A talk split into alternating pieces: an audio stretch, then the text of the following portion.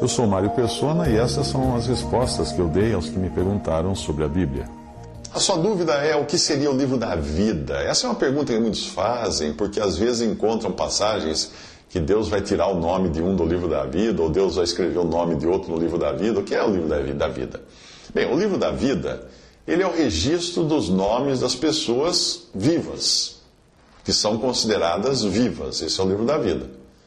Uh, um livro também chamado simplesmente de livro de Deus na Bíblia, pode ser um livro daqueles que tão somente têm nome para viver, cujos nomes podem então ser consequentemente apagados uh, por Deus. Você vai encontrar em Êxodo 32, versículo 32 33, Salmo 69, versículo 28, Apocalipse 3, 5 e Apocalipse 22, 19. Esse pode ser um sentido ali desse livro. Um outro aspecto, outro sentido de livro da vida que nós encontramos na Bíblia é o de um livro dos salvos.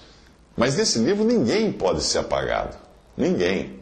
Filipenses 4, 3, Apocalipse 3, 8, Apocalipse 17, versículo 8, Apocalipse 20, versículos 12 e 15 e Apocalipse 21, 27.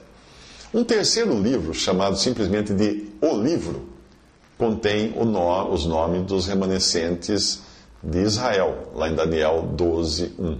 Então, quando você lê livro da vida, é muito, muito importante ler o contexto em que se encontra essa expressão e sempre tendo em mente o seguinte: muitas passagens na Bíblia confirmam que um crente jamais perde a sua salvação. Então, quando aparecer uma passagem que parece dizer que a pessoa pode ser arriscada do livro da vida, isso não vai ter o sentido de perda de salvação se for para um crente, mas pode ser até de morte, ou Deus não considerar que ela seja uma pessoa realmente convertida. Visite respondi.com.br. Visite 3minutos.net.